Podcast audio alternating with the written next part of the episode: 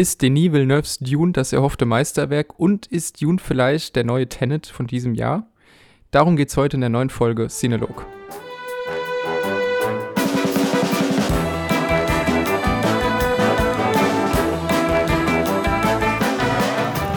Welche Worte sind groß genug, um den wahrscheinlich größten und vielleicht auch wichtigsten Film dieses Jahres als Thema einer neuen Folge Sinolog angemessen einzuleiten? Ja, vielleicht haben wir darauf die passende Antwort nach einer vermutlich ja doch lange währenden Diskussion und vielleicht haben wir auch dann die Antwort auf die implizierte Frage, ist Dune von Denis Villeneuve das erhoffte Meisterwerk und tatsächlich der wichtigste Film dieses Jahres geworden. Darum geht es heute bei Cinelog und ich muss glücklicherweise nicht alleine darüber nachdenken, denn ich habe wie immer oder wie meistens zwei wundervolle Gäste, die eigentlich keine Gäste sind, sondern festes Repertoire in diesem Podcast, an meiner Seite. Und zwar zum einen den lieben Tobias Jureczko. Hi Chris. Und den lieben Nils Rüter. Moin zusammen. So, ihr zwei. Heute großes Thema, Dune. Es ist, ich glaube, nein, es ist sogar ziemlich genau ein Jahr und ein Monat nach Tenet der nächste große Blockbuster. Es ist ein bisschen komisch, wie viel Zeit dazwischen liegt. äh, wir werden aber vielleicht über Tenet-Parallelen am Ende dieser Folge nochmal reden. Jetzt ist es jedenfalls endlich soweit. Dune läuft in den deutschen Kinos. Wir haben ihn insgesamt fünfmal gesehen. Zu dritt, wenn ich das schon. wenn man zusammenzählt, ja. ja. Wenn ich das schon vorwegnehmen kann. Äh, Tobi, du warst der, der drei von fünf geschafft hat. äh, du, du hast das irgendwie auf die Reihe bekommen innerhalb der ersten Woche dreimal ja. ins Kino zu gehen. Äh, bei Nils und bei mir hat leider nur eine Sichtung bisher geklappt.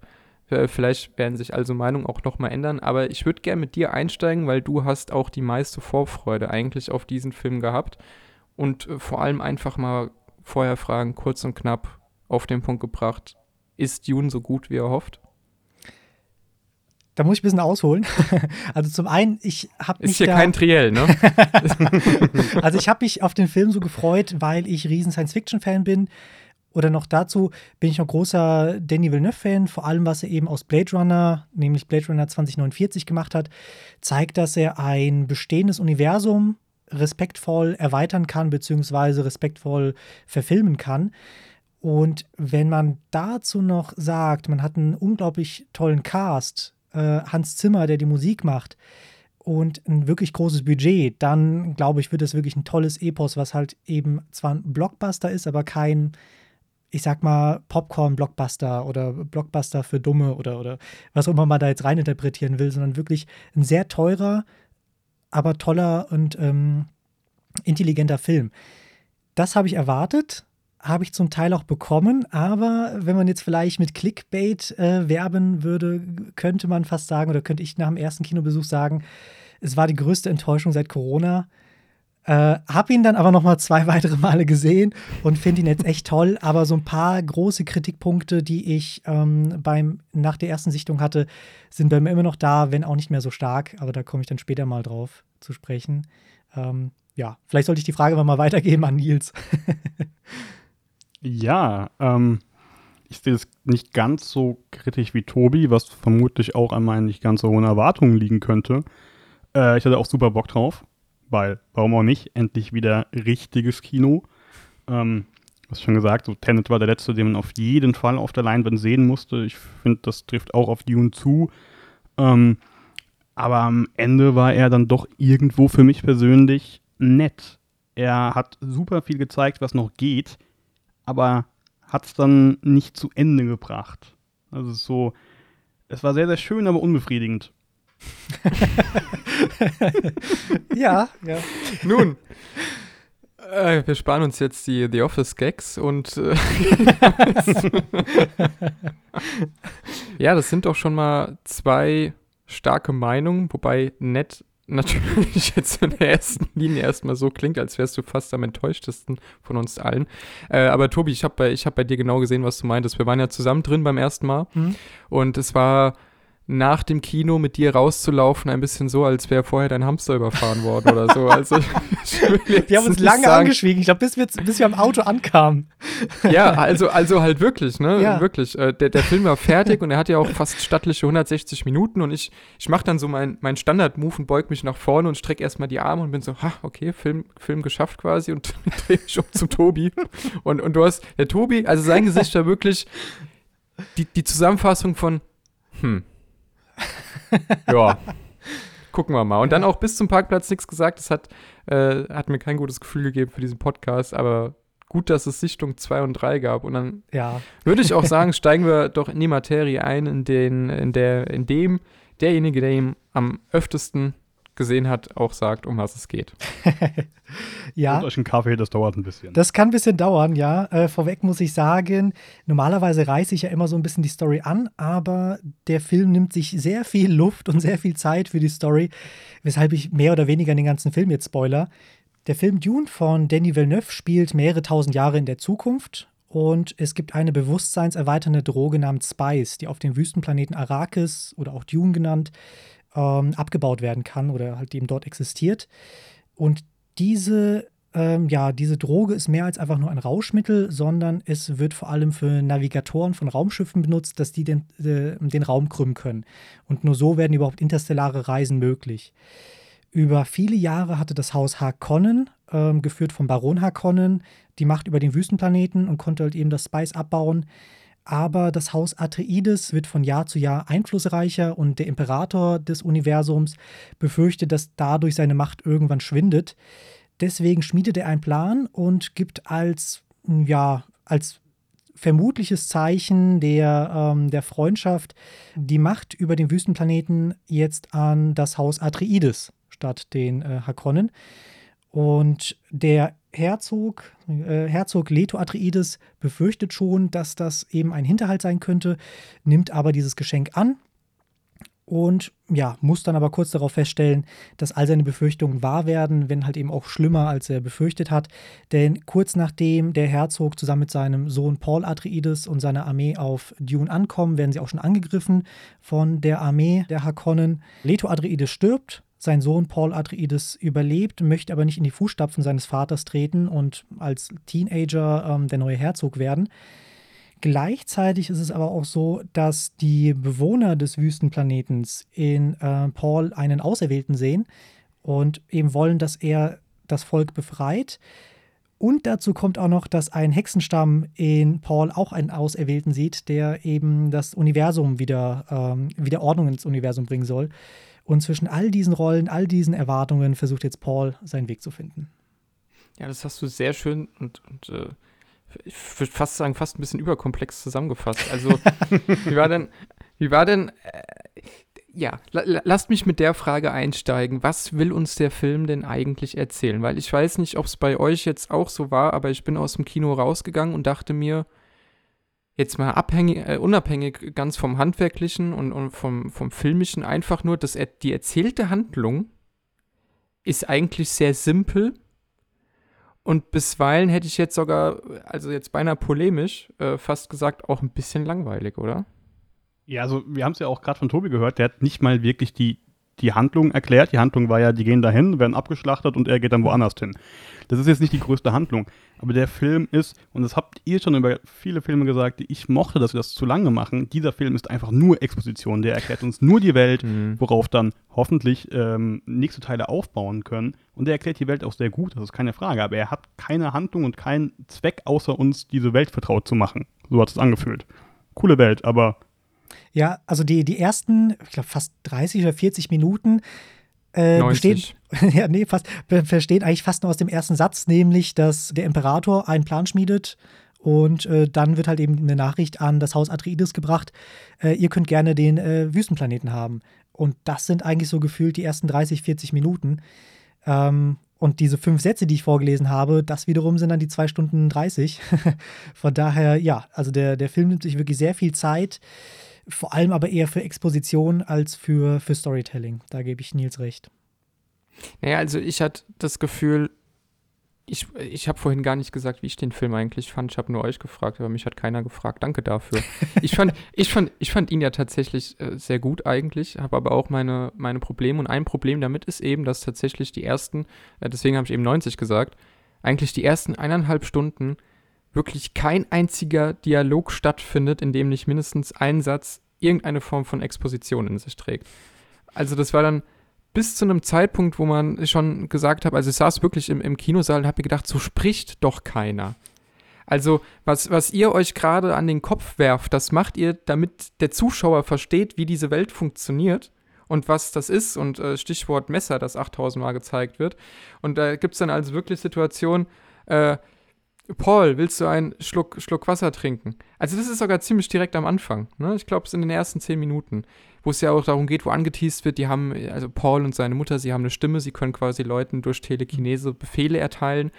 Und dann äh, setzt sich Paul einfach hin ganz random an den Frühstückstisch und fängt an zu essen und seine Mutter fängt quasi mit ihm an, nein, nein, du musst jetzt deine Stimme erproben. So, und ja klar, es ist irgendwie, irgendwie geht's in der Handlung, aber du wusstest genau, okay, das ist für mich als Zuschauer, um jetzt in den ersten fünf Minuten schon mal zu erfahren, ah ja, es gibt hier Magie. Und so haben sich halt die ersten anderthalb Stunden angefühlt. Und für mich kam der Film eigentlich erst handlungstechnisch dann richtig in Fahrt, als eigentlich die ganze Familie schon abgeschlachtet war.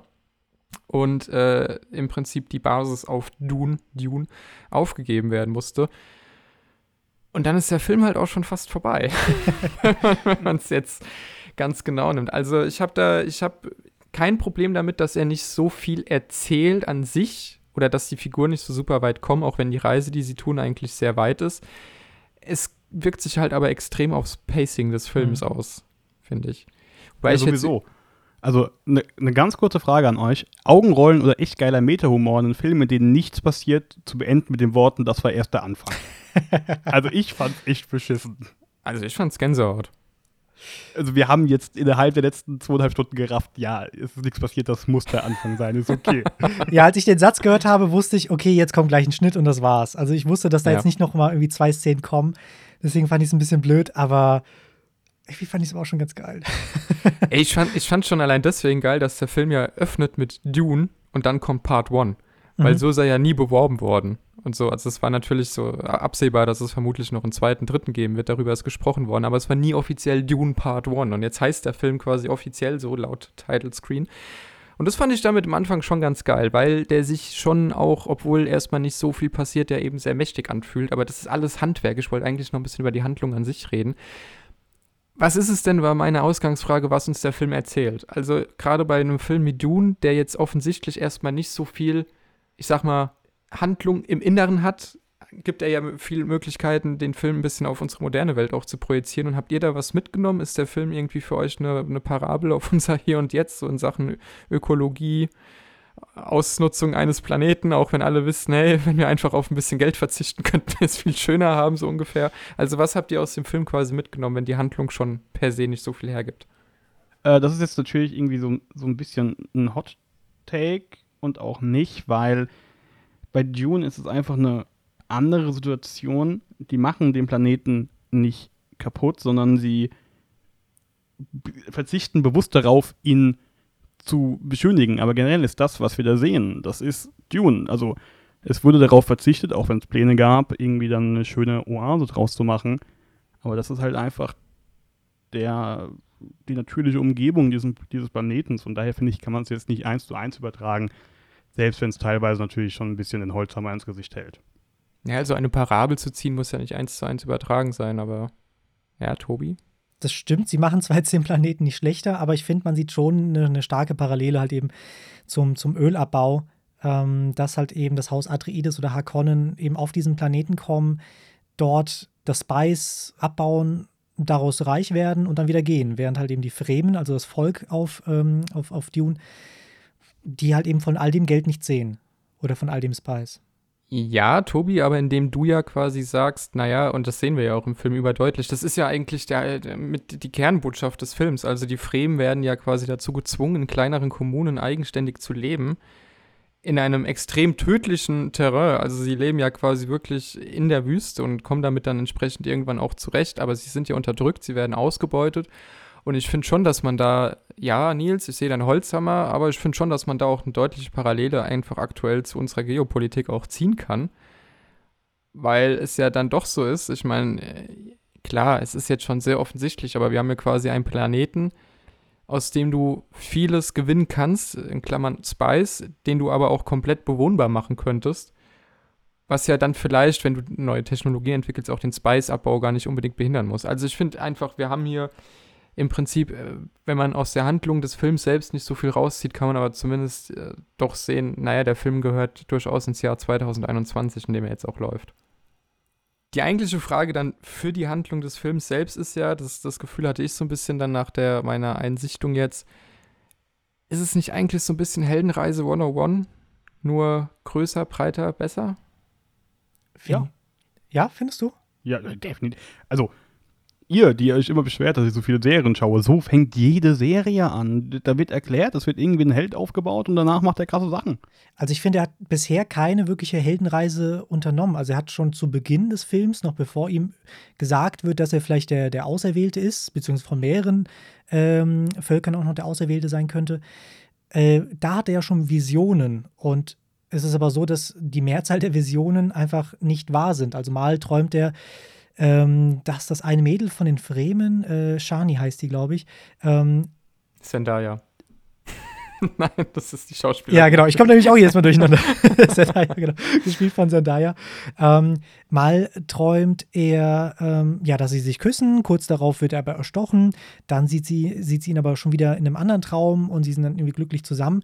Und solche Träume hat er immer mal wieder. Das heißt, mal sind sie wirklich wahr, aber die meisten sind halt eben nicht wahr er ist zwar so ein guter Kämpfer, aber jetzt kein außergewöhnlicher Kämpfer. Und er ist auch nur so gut, nicht weil das Drehbuch es verlangt, sondern weil er halt eben auch sehr stark trainiert hat, weil er, äh, weil das komplette Haus Atreides wusste, okay, wenn wir jetzt auf Dune landen, das wird kein, äh, das wird wohl ein Hinterhalt. Das Einzige, was er ja wirklich geschafft hat, ist, dass er hier und da vielleicht mal fliegen kann und das halt eben auf die, auf die Stimme der äh, Bene Gesserit, das ist ja die, die, äh, dieser Hexenstamm, ähm, dass er ab und zu mal auf die hört und dann halt ihm sagt, hier von mehr oder weniger, schalt doch mal das Raumschiff aus oder die, dieses äh, Flugzeug aus, wenn du mitten im Sandsturm bist, könnte dir helfen. Oder später von wegen, ja, du musst dann halt den einen Typen da umbringen. Ähm, oder du musst so gesehen mehr oder weniger, aber da komme ich dann später drauf zu sprechen, dich selber umbringen, damit du hier jetzt lebend aus dieser Situation rauskommst. Es ist ja, alles, was er macht, äh, ist jetzt nicht großartig übernatürlich oder er ist jetzt am Ende des Films nicht unbedingt ein anderer Charakter als am Anfang des Films. Deswegen sehe ich da jetzt keine wirkliche Heldenreise darin. Na, ich, äh, hm. also es wird am Anfang schon relativ deutlich vermittelt, dass er eigentlich nur ein Sohn ist.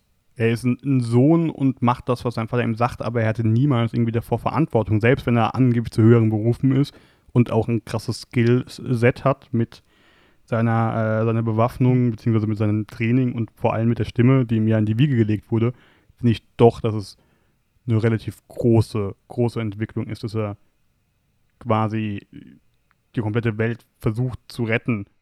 Also ich würde auch sagen, der Paul am Ende des Films ist definitiv nicht mehr der vom Anfang des Films, sondern er macht da schon eine starke Entwicklung durch. Und meine These oder mein Hot Take ist ja eigentlich, dass wir es hier durchaus mit einer Heldenreise zu tun haben, der, die, der eigentliche Kern der Erzählung des Films, aber die, der Konflikt mit der Heldenreise ja selbst ist. Also er, er weiß schon, dass er quasi auch von diesen Bene Gesserit, also die planen ja quasi alles Jahrtausende im Voraus, wird ja wirklich so gesagt, ähm, dass er quasi doch nur Spielball ist.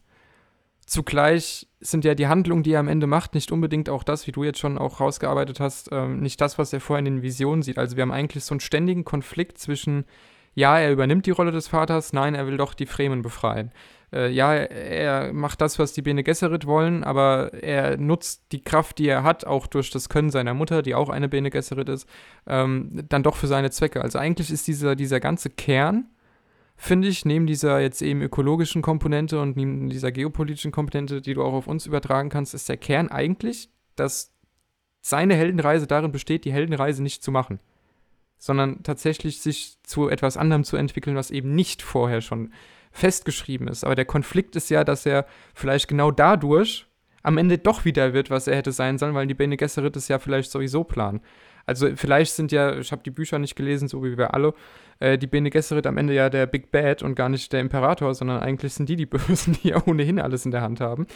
Ähm, also das finde ich eigentlich, das, äh, da, so konnte ich aus dem Film doch für mich eigentlich viel mitnehmen, weil das so ein Bruch mit Tradition ist, so ein Bruch mit ja, eigener Gesellschaft auch ist, so ein Bruch mit Vorherbestimmung ist und eben auch mit dieser, mit diesem sich fügen, was, was vorherbestimmt ist. Also da hat mir der Film irgendwie dann zumindest in der Nachbetrachtung doch noch mal mehr mitgegeben. Ich meine, es wird ja niemals, ja, also zu sagen, dass er sich da jetzt irgendwie von seinem Schicksal versucht frei zu sagen, sehe ich leider in dem Film nicht wirklich, sondern er hatte halt faktisch keine andere Wahl, als sich da zu verlassen. Und dass er zu den Fremen geht am Ende, ist allein schon durch alles, was in diesem Film von Duncan Idaho gesagt wird, schon klar, dass das passieren wird. Weil seine einzige Rolle war, außer zu sterben und verdammt cool auszusehen, die Fremen anzupreisen, zu sagen, wie geil die sind. Sonst hat er nichts gemacht.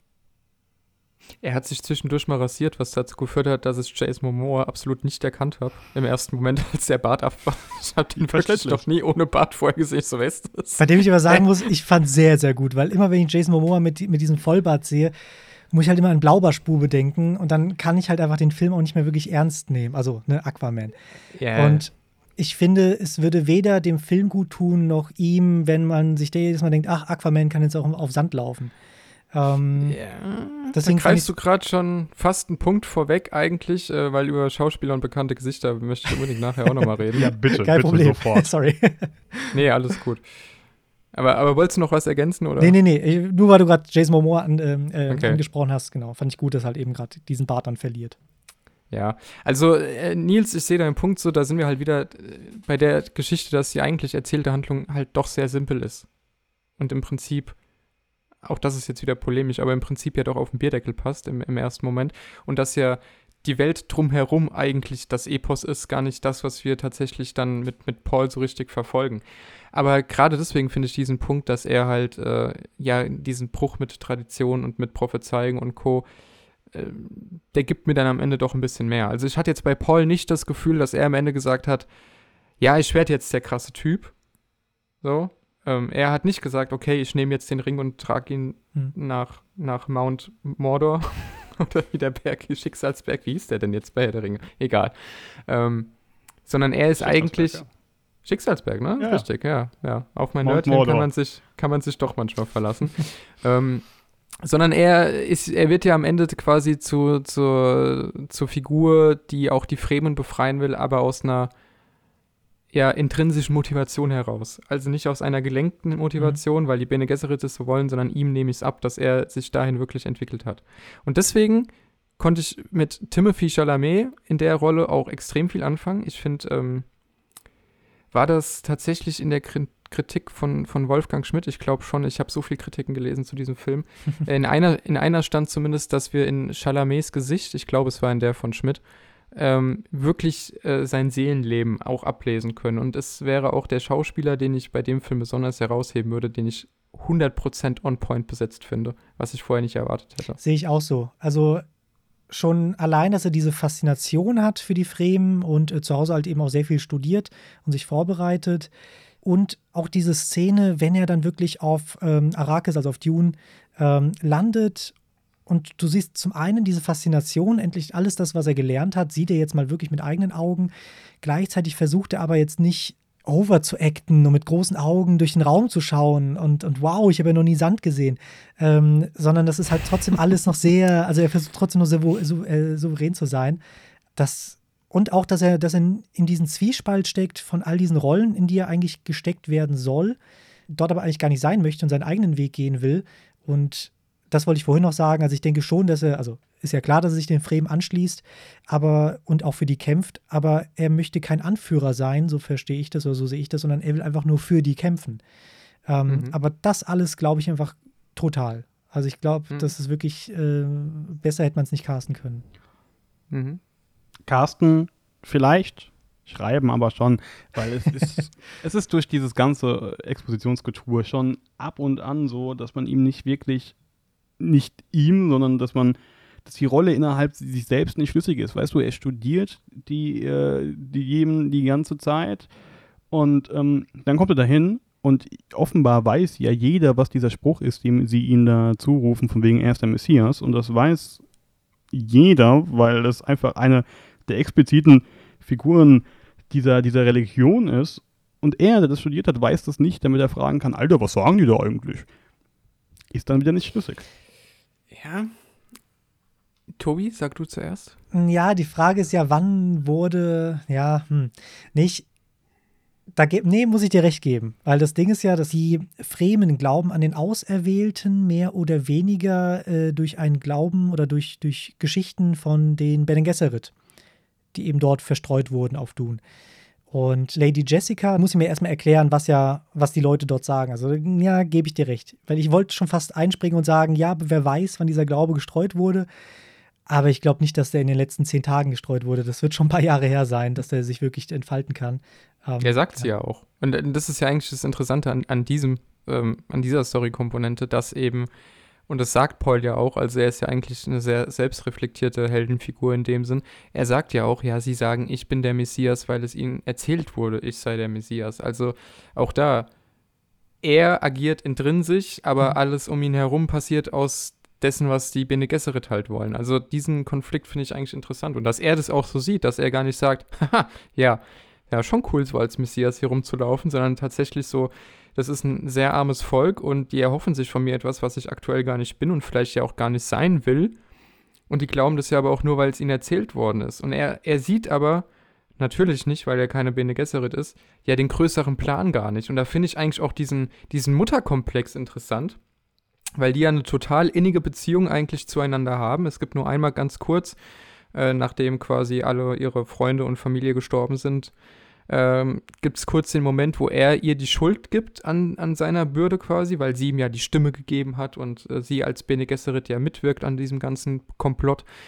Da gibt es auch einmal so einen so ja, einen leichten, leichten Streit untereinander, aber ansonsten haben die eigentlich eine sehr innige Beziehung und ich finde auch diesen, das wird halt nicht so richtig erzählt tatsächlich. Also bei aller Exposition wird sowas nicht erzählt, sondern das musst du dir halt ein bisschen selber rausziehen. Aber ich finde so diesen Sohn-Mutter-Komplex, was legt sie ihm in die Wiege, was tut sie ihm eigentlich an und vor allem, was weiß sie eigentlich schon, was passieren soll.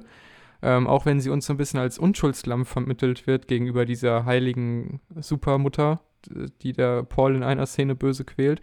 Ähm, also das finde ich sehr interessant. Was weiß sie eigentlich und inwiefern steuert sie selbst im Hintergrund mit? Das sind so angeschnittene Konflikte, äh, mit denen ich jetzt auch gerne, falls sonst, falls ihr nichts mehr ergänzen wollt, überleiten würde zum nächsten Punkt.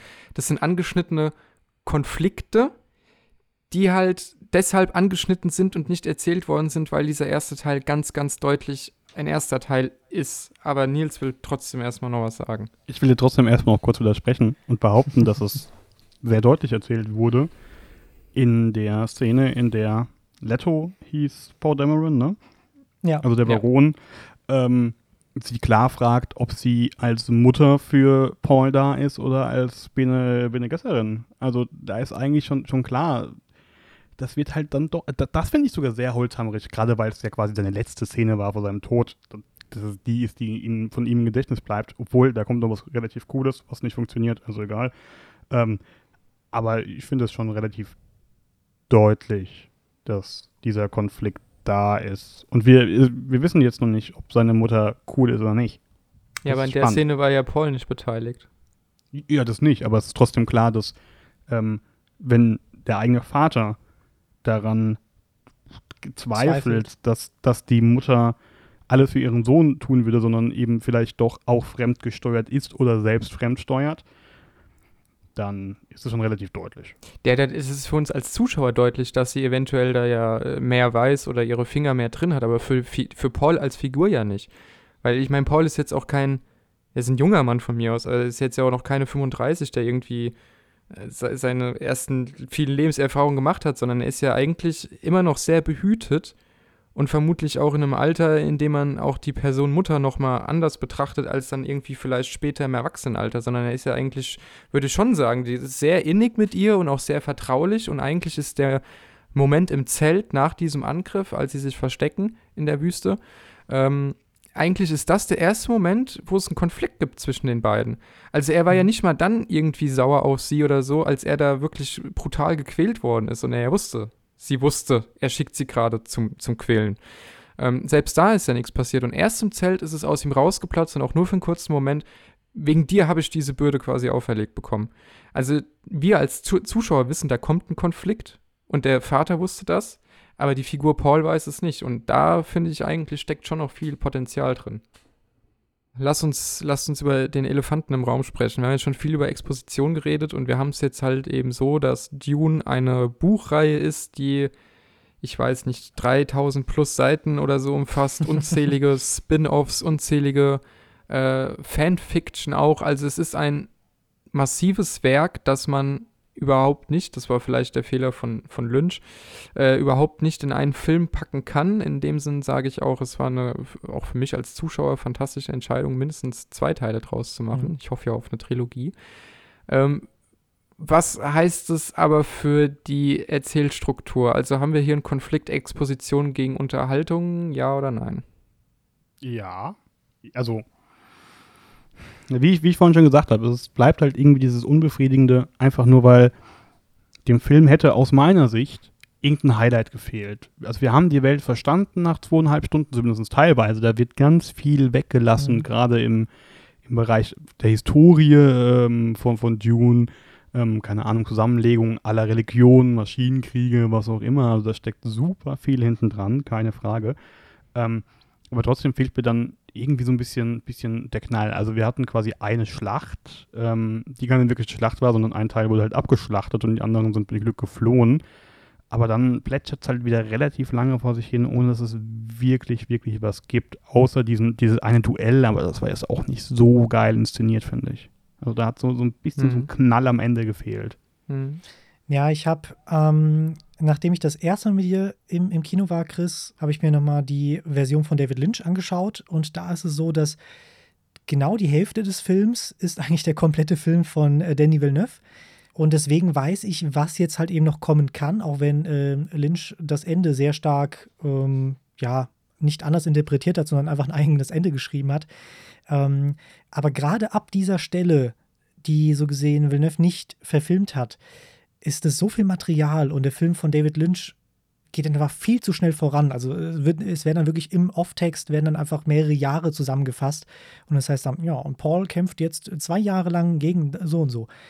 Und es passieren echt spannende Dinge dort oder eher spektakuläre Dinge. Von daher glaube ich äh, oder hoffe ich halt eben, dass die nächsten Teile zwar auch Luft haben, um sich zu entfalten, aber dennoch spannender werden und nicht nur so wie jetzt im, im, im Part 1 vielleicht einen Angriff von den Hakonnen haben und das ist dann eigentlich die, die große spannende Szene mitten im Film und danach kommt eigentlich nichts, was, was daran an, äh, anknüpfen kann.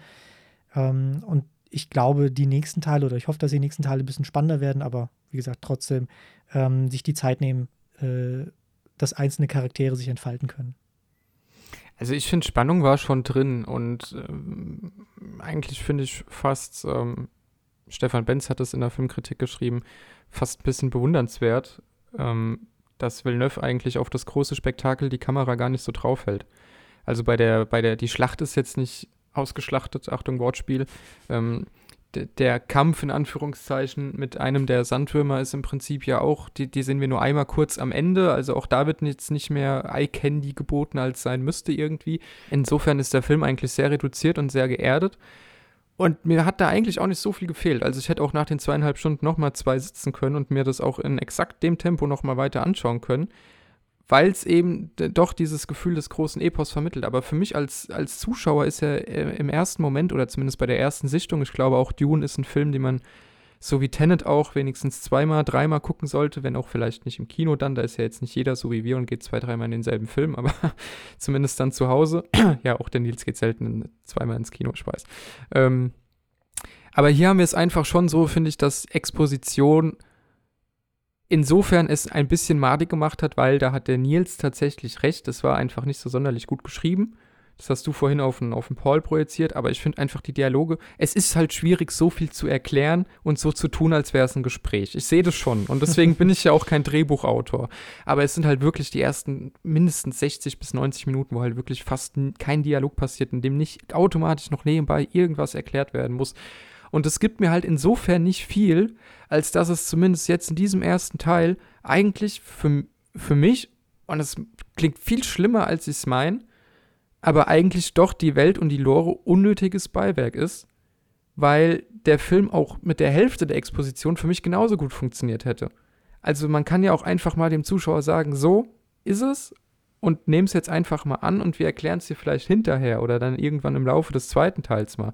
Aber hier wird schon so viel probiert, äh, äh, Arbeit zu leisten und Fundament zu legen, dass wir jetzt schon so viel Wissen haben, was wir jetzt eigentlich überhaupt nicht brauchen. Also diese tausenden Erklärungen um das Messer und die 15 verschiedenen Visionen und so. Das sind alles, das brauchen wir jetzt eigentlich noch gar nicht. Und da hat Tobi, finde ich, einen ultra interessanten Punkt in die Notizen geschrieben. Viel erklärt, wenig verstanden. Absolut, weil ich finde, wir hatten super viel Exposition und super viel, das ist die Welt, so funktioniert sie. Zugleich wissen wir, es ist nur ein Bruchteil dessen, was es eigentlich ist. Und was jetzt Beiß am Ende genau war, weiß ich immer noch nicht. Warum man das braucht für die Raumfahrt, weiß ich immer noch nicht. Also eigentlich wird viel erklärt, aber wenig verstanden meiner Meinung nach. Ja, und das war auch so der große Kritikpunkt äh, nach der ersten Sichtung, weil ich einfach mit dem Gefühl rausgegangen bin, was habe ich mir jetzt eigentlich zwei, zweieinhalb Stunden lang angeschaut? Die Schauspieler waren großartig, die Musik war toll, aber das alles habe ich irgendwie verdrängt, weil ich die ganze Zeit am Überlegen war, habe ich irgendwas an der Story nicht verstanden oder wurde mir irgendwas, habe ich irgendwas nicht, nicht, oder habe ich irgendwas falsch verstanden? Habe ich irgendwo nicht richtig zugehört? Weil es irgendwie so viel war. Ich wurde da total überfahren. Ähm, habe mir, es ist locker zehn Jahre her, dass ich den äh, Lynch, äh, die Lynch-Version von Dune gesehen habe. Deswegen habe ich einfach alles vergessen. Und das, was ich dann gesehen habe, war einfach so viel auf einmal und trotzdem hatte ich so das Gefühl, irgendwie habe ich so das Große und Ganze immer noch nicht so ganz verstanden. Äh, weshalb ich dann eben noch den, den Film von, von Lynch noch gesehen habe und dann nochmal zweimal im Kino war. Und dann habe ich wirklich verstanden, was jetzt für Villeneuve wichtig ist und was eigentlich auch für den Zuschauer wichtig ist. Und weil ich halt, ja, und weil ich halt wusste, was jetzt erklärt wird und was einfach ignoriert wird, kam ich da auch wieder rein. Aber das war wirklich oder ist auch einer meiner größten Kritikpunkte bei dem Film. Wenn man sich vorher da nicht informiert hat, dann kann man da echt äh, überfahren werden mit der Story oder eher mit der, mit der Welt. Ja, ich würde fast behaupten, dass Dune funktionieren will wie eine sehr, sehr gute Serie also das, nee, das ist, das ist die erste halbe Staffel von Game of Thrones. Die funktioniert genauso. Aber Game of Thrones verzeihst du das, weil du weißt, nächste Woche kannst du weiterschauen. Und so, wenn du eben gut, es ist eindeutig, dass ein zweiter Teil kommt. Also wenn das Kino, Boxoffice mitspielt, ne? Ja, genau. Also, also die Boxoffice ja. wirkt jetzt auch nicht komplett schlecht. Also ich würde schon sagen, es ist relativ Soll sicher. Soll bisher gut aussehen, ja. Ja, genau. Vor allem für die pandemischen Zeiten, in denen wir uns ja. noch befinden. Und dass der Kino, äh, der, der US-Release ja noch nicht begonnen hat. Stimmt. Richtig. Aber so wird halt super viel erzählt. Wie gesagt, eine Serie verzeiht es, da weiß ich, es geht in der Woche weiter. Aber bei Dune fühlt sich das am Ende trotz der nicht ohne Laufzeit irgendwie unfertig an. So, ich hätte, ich hätte auf der Stelle, ich habe, ich weiß nicht, wann ich das letzte Mal was gesehen habe, wo ich mir noch beim Segen gedacht habe, Alter, ich will mehr davon. Ich will sofort mehr. Ich wäre noch fünf Stunden problemlos im Kinosessel geblieben und hätte weitergeguckt. Was ist halt nichts mehr zum Weitergucken. Das ist, das fühlt sich ein bisschen, ja, unfertig, verloren an, so als Einzelwerk. Vielleicht ist es am Ende eine geile Trilogie und wir verzeihen das, weil viele erste Teile waren, naja, hm, ähm, aber so als Einzelfilm hat er einfach diese große Schwäche, dass es bis jetzt nur einer ist. Ja, ich weiß, was du meinst. Und wie gesagt, ich habe ja die Lynch-Version schon gesehen, deswegen weiß ich ja so ungefähr, was ja, was ja noch passieren wird. Und wenn ich Zitat wiedergeben kann, ähm, ist, das ist erst der Anfang. also es kommt noch wesentlich mehr. Aber ich sehe auch deinen Punkt mit dem Serienvergleich. Und ich finde auch, wenn man daraus eine Serie gemacht hätte und sich deswegen noch mehr Zeit genommen hätte, wäre es nicht Feckert gewesen. auch wenn ich es liebe, wirklich im großen äh, Kinosaal zu sein und so ein Epos halt eben auf der Leinwand zu sehen, aber, äh, äh, aber ich muss, dass du so reagierst. Hat der euch echt so unbefriedigt rausgelassen? Also ich, ich sehe den Serienpunkt total und ich, ich äh, hätte mir sofort am liebsten auch gleich eine ganze Staffelbox hier hingestellt und hätte die nächsten zwei Wochen jeden Tag acht Stunden Dune geguckt. Also ich habe ja auch Bock auf die Welt, aber hat der nicht trotzdem, ah, ich weiß, was ihr meint, rein von der Erzählstruktur her, aber ich finde, der hat immer noch so viel Cineastisches, also so viel, das ist so, so sehr Kinofilm. Ja, auch wenn es vielleicht jetzt nicht so ein guter erster Teil ist, wie Herr der Ringe 1 ein sehr, sehr guter erster Teil ist, weil der komplett für sich genommen wunderbar funktioniert. Du gehst nach drei, drei Stunden raus und hast ein astreines Kinoerlebnis gehabt. Aber ich finde, der hier ist so mächtig. Also auch wenn die Handlung selbst so simpel ist, haben wir jetzt alle schon festgehalten, ist der Film an sich trotzdem so mächtig und erschlagend, dass ich den mir gar nicht zu Hause auf dem Fernseher vorstellen will, sondern ich finde schon, dass der in seinem Kinoformat auch, äh, auch dahin gehört. Also vielleicht hätte er noch mal eine halbe Stunde gebraucht, wo noch mal mehr passiert oder so. Finde ich jetzt aber gar nicht so unbedingt. Also ich bin da, ich habe das auch gemerkt. Ja, irgendwie hast du, man wartet so auf den großen Höhepunkt, aber das ist vielleicht auch so ein bisschen die Sehgewohnheit mittlerweile.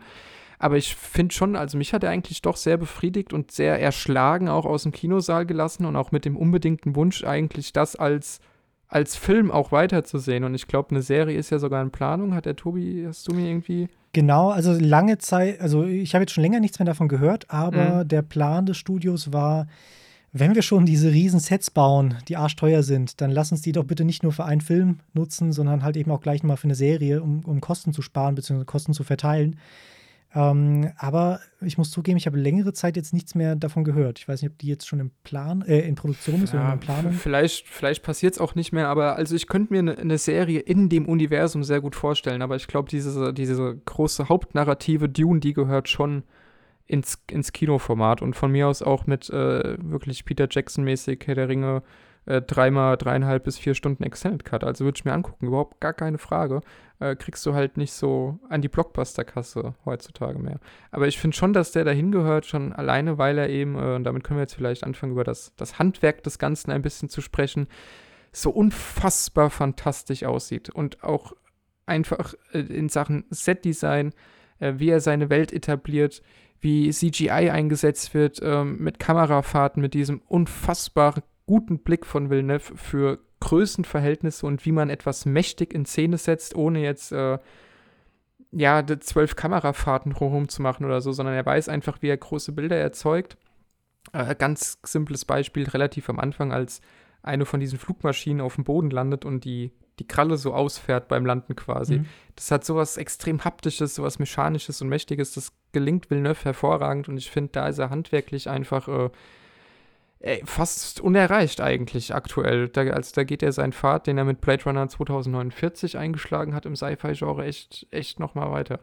Ja, was ich finde, was, was, was dieser Film schafft und wovon ich wirklich beeindruckt bin, weil ich das lange nicht mehr hatte, ist, dass ich diese Welt, die natürlich viel erklärt wird, aber alles, was wir darin sehen, fühlt sich so an, als wäre es aus, straight aus einer Realität rausgezogen worden. Also ich erinnere mich doch ganz genau, als ich im ähm, im Kinosessel saß und das erste Mal diese, Tobi, du weißt bestimmt, wie sie heißt, hießen die, diese Libellenflugzeuge. Ach so, nee, das weiß ich nicht. Aber die, die du auf, auf Dune findest. Genau. Ja. Und die das erste Mal mit dem Flieger abgeholt wurden, sind abgehoben. Da habe ich mir gedacht, Alter, warum gibt es das eigentlich nicht? Das ist ja voll sinnvoll. Also wir orientieren uns bei, an allem bei Tieren. Und das, das sah einfach aus, als, als hätte es straight aus unserer Welt in zehn Jahren kommen können. Und es hat sich alles so, so greifbar angefühlt und nicht trotz dieser Themen wie die Stimme und sowas, hat sich das angefühlt, als könnte es wirklich irgendwie passiert sein. Herr der Ringe, ja, keine Ahnung, das ist halt diese Fantasy-Komponente groß. Bei Star Wars ist es dann schon arg technologisiert. Aber hier, geerdet. das war super, super greifbar, geerdet, bodenständig. Konnte man sich einfach gut reinversetzen während dem Schauen, finde ich. Es war nicht so weit, nicht so fern. Mhm. Ja, sehe ich auch so. Ich finde es ein bisschen schade, dass das, was du vorhin, Nils, gesagt hast, ein sehr großer Teil von der Vorgeschichte weggelassen wurde, weil das hätte noch mal ähm, Das wird die Serie. das kann wirklich gut sein. Nee, ich habe gerade gegoogelt. Ach, okay. die Geschichte der Bene, Bene Gesser wird die Serie Dune Sisterhood. Ah, okay, okay. Nee, ich hätte jetzt eher an den äh, Mist, jetzt fällt mir der Name nicht mehr ein. Aber es gab einen. Also Maschinenkrieger? Ja, genau. Also so gesehen ist Matrix oder Terminator halt wirklich bei uns passiert. Ähm, die Menschheit wurde versklavt und haben sich dann, ähm, ja, ich glaube, in einem hundertjährigen Krieg dann den Maschinen gestellt und haben dann gesagt, ja, okay, Leute, wir haben gewonnen.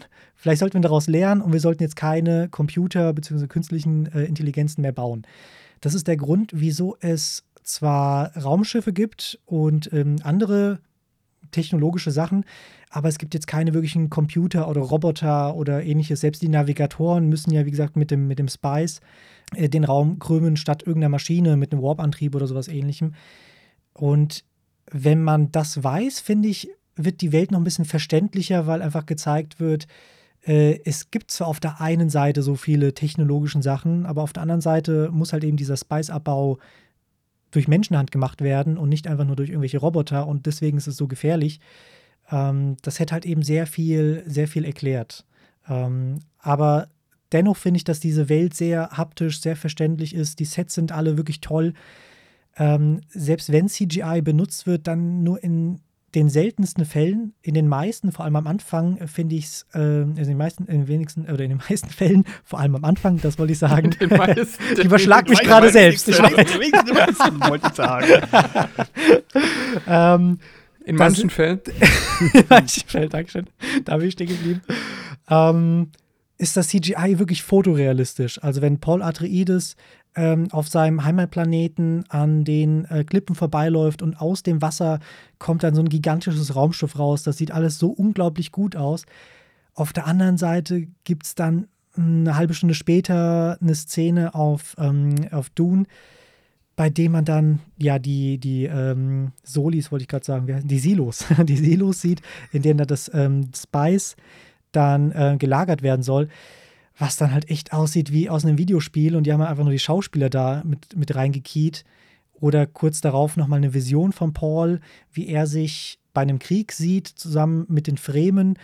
Alles ist sehr, ja, hat diese, diese Plastikoptik, ist alles irgendwie sehr glatt geleckt, CGI und irgendwann öffnet sich dann das Visier und du siehst dann CGI-Paul mit blauen Augen das sind so zwei Szenen, da muss ich sagen, ja, ich glaube, wenn man sich das zu Hause anschaut, auf dem Fernseher oder auf dem Laptop, dann ähm, versendet sich das. Aber auf dem Kino war das jetzt nicht gerade schön. Vor allem, wenn man gesehen hat, ähm, die Effektmacher können das auch anders.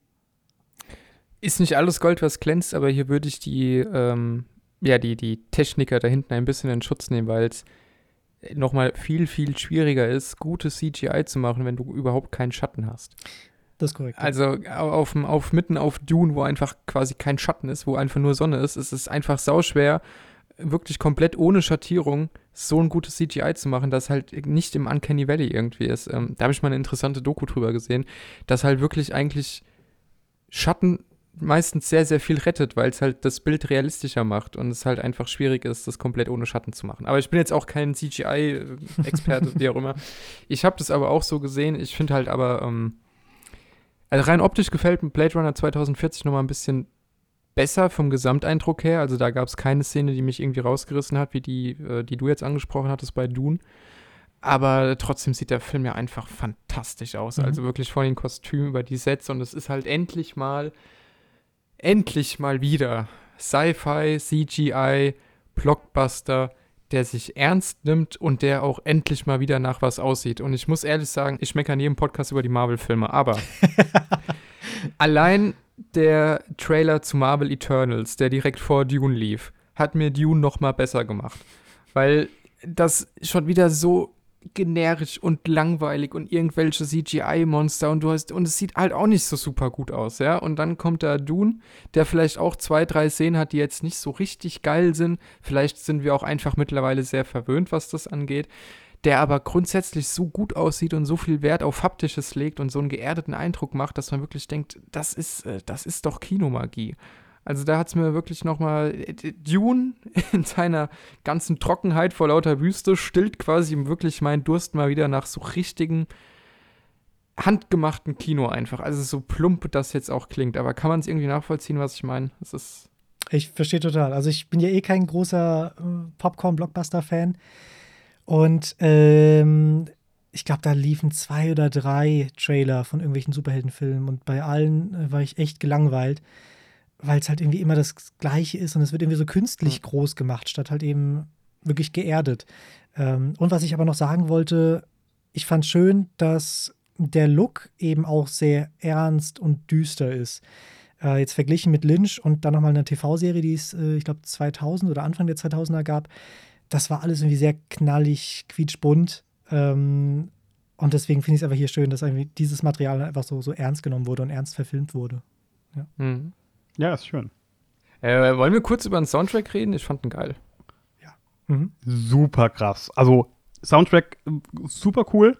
Hat super in, in diese Welt wieder reingepasst. Aber ich, ich persönlich finde, man muss das komplette Sounddesign über alle Maße loben. Also auch ja. diese, diese Stimmen, die dann, klar, das ist von Kino zu Kino unterschiedlich, aber die, du hattest die quasi hinter dir.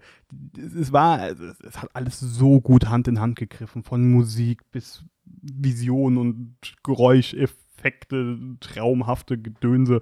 Super geil. Ja, auf jeden Fall. Also, als ich das erste Mal aus dem Kino kam, hatte ich zwar hier und da bemerkt, dass die Musik gar nicht mal so schlecht ist. Äh, aber wie gesagt, ich war einfach durch das, durch dieses komplette, was mir da gerade gezeigt wurde, so ein bisschen überfordert. Äh, als ich dann die, das zweite Mal, das dritte Mal drin war, habe ich mich halt echt darin verliebt. Ähm, Hans Zimmer hat die Musik gemacht, habe ich am Anfang schon gesagt, und hat dafür Tenet stehen gelassen. Und ich finde, Hans Zimmer spielt hier nicht mit seinen typischen Sounds, die er halt eben öfters mal hat und dann als Musik verkauft, sondern der hat hier. Das ist schon eine ganz schön harte Kritik. Ja, zu Recht, finde ich. aber nee, ähm, aber er hat jetzt zum Beispiel einfach Dudelsäcke äh, mit als Theme für, für, für das Haus Atreides mit eingebaut und nicht nur ein oder 20, sondern gefühlt 2000 was halt wirklich sehr geil klang. Gleichzeitig hat er aber auch verzerrte Geigen mit eingebaut, orientalische Klänge oder, oder Gesang aus äh, Middle East. Und diese Soundwelt, die er erzeugt hat, die passt einfach perfekt zu diesem, äh, zu diesem Film. Und ich habe ja auch für, für Instagram mal so ein kleines Video gebastelt, um mal auf, äh, ja, auf diesen Podcast hier Werbung zu machen. Und habe selber mal nach Musik geschaut. Und es war so schwer, was Passendes zu finden weil irgendwie alles sehr nach Märchen und Aladdin und äh, ja, das klingt halt eben alles sofort nach dieser Welt, aber hier ist es wirklich was, was sehr Eigenes. Schaut euch das Video an, es ist fantastisch. ist es absolut, aber jetzt, wo wir das ja haben, also jetzt, wo wir festgestellt haben, wir reden gleich über die Schauspieler, Nils, weil da äh, kommt dann tatsächlich auch nochmal von mir Kritik, aber jetzt, wo wir quasi Handlung und Handlung ist wenig, simpel und langsam haben, plus aber diesen audiovisuellen Aspekt, der ja Kino quasi ausmacht auch. Ist der Film jetzt für euch wirklich zu langatmig, zu ausufernd, zu überfordernd in, in gewisser Hinsicht oder ist er äh, eigentlich nicht? Ich hatte auch Diskussionen, da wurde er auch esoterisch genannt, also er ist, das kann man ihm sicherlich mit seinen sehr langen Kamerafahrten manchmal auch, also eigentlich ja keine Kamerafahrten, das sind ja eigentlich manchmal Standbilder, wenn Leute auf etwas reagieren, aber halt sehr langsam reagieren, äh, so wie es ja eben auch bei Blade Runner schon war. Aber äh, für mich war es eigentlich, und das ist jetzt ein äh, Superlativ und man, man wirft es gerne um sich in der Filmkritik, aber eine fast schon transzendentale Erfahrung im Prinzip, weil ich wirklich in diesen zweieinhalb Stunden so weggeflasht war, ich muss es jetzt so plump formulieren, von dem, was ich da sehe, so reingesogen in diese Welt und da wirklich äh, ähnlich wie es eigentlich sonst nur tatsächlich bei Blade Runner war oder auch bei Reffenfilmen oft ist, von der Langsamkeit, und es ist ja bei weitem kein Slow Cinema, aber von der Langsamkeit des Films so mitgenommen worden bin, dass ich mich wirklich komplett in dieser Welt verloren habe und äh, deswegen auch problemlos nach 160 Minuten gesagt hätte, gib mir noch mal. Also ja, kurz Pippi, Kaffee und dann wieder. Ja, gar kein Problem. Also da für mich muss ich sagen, da war er mir dann auch nicht mehr langatmig, da war er mir nicht mehr zu ausufernd oder erschlagend oder so, sondern da war es einfach Kinoerfahrung, ja, so, so plump das jetzt auch runtergebrochen ist.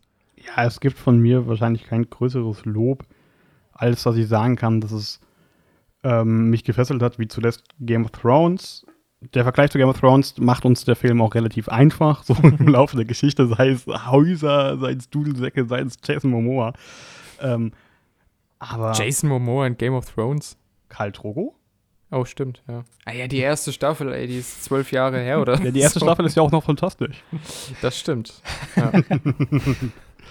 Ja, ähm, ja und da hat der, der Film hat in der Zeit, in der ich im Kino war, ich, ich, war einfach in dieser Welt, keine Frage. Und zu lange war er nicht, fast schon eher zu kurz. Und dass ich das über einen Film sage, ist, glaube ich, noch niemals passiert. das könnt ihr bestätigen. In der Tat nicht. Tobi, noch eine Ergänzung. Ansonsten kommt, glaube ich, unser strittigster Punkt oder zumindest äh, eine große Kritik von Herrn Rüther. Nö, ich glaube erstmal nicht. Nee.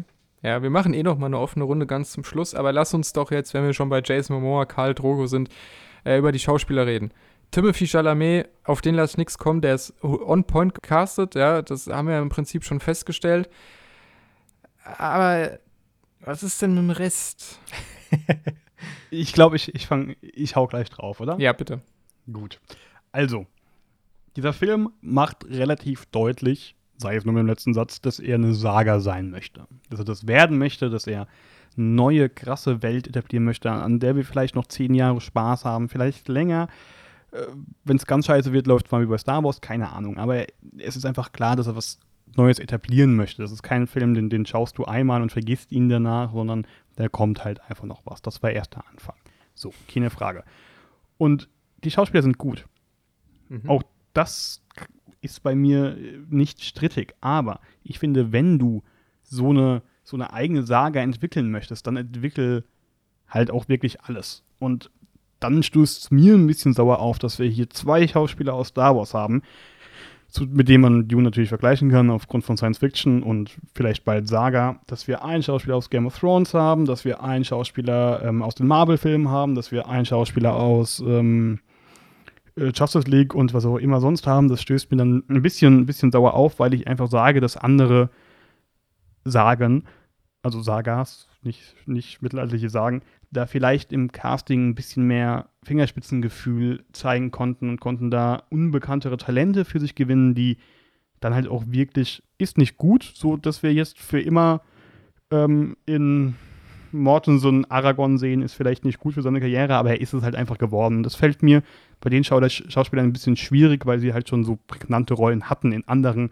Werken, die man sogar relativ einfach damit vergleichen kann. Ja, muss ich dir zu 90 Prozent recht geben. Vor allem, was jetzt diesen Film angeht. Ähm, ich glaube, man sieht aber sehr stark, dass, ähm, jetzt wollte ich gerade wieder Zendaya sagen, dass Shani eine große Rolle in ähm, den nächsten Film einnehmen wird. Und ich muss sagen, ich habe sie vorher nicht gekannt, die Schauspielerin. Echt Ähm, nicht? Nee, ihr schon? Woher denn? Ja. Ja, mindestens mal aus, aus Spider-Man. Sie ist ja auch Tom Hollands Real-Life-Girlfriend, also nicht Ah, nur okay. im Film. Und war sie, ich weiß, ich weiß nicht, ob es bei Zendaya so ist, da- das ist dann doch nicht mehr ganz meine Generation, aber kommt sie nicht auch so ein bisschen aus dieser Disney-Kinderstar-Riege Oh, ja, ja, ja, doch, ja, irgend, Mhm. irgendwas mit Dance, irgendwas, da gab es was, ja. Ja, ja. Gut, aber das erklärt es schon. Also das eine ist Superhelden und das andere Disney-Tanzfilme. Das erklärt es, wieso ich jetzt mit ihr, äh, wieso sie für mich halt eben neu, neu ist. Mhm. Ähm, muss ich dir aber recht geben. Ich finde es klasse besetzt.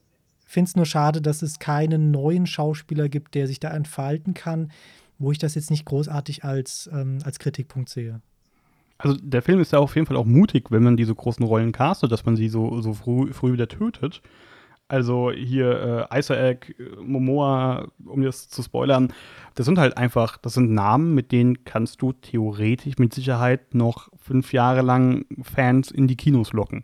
Einfach nur, weil die den Namen gemacht haben und weil der Name auch zumindest teilweise für sehr gute Qualität steht.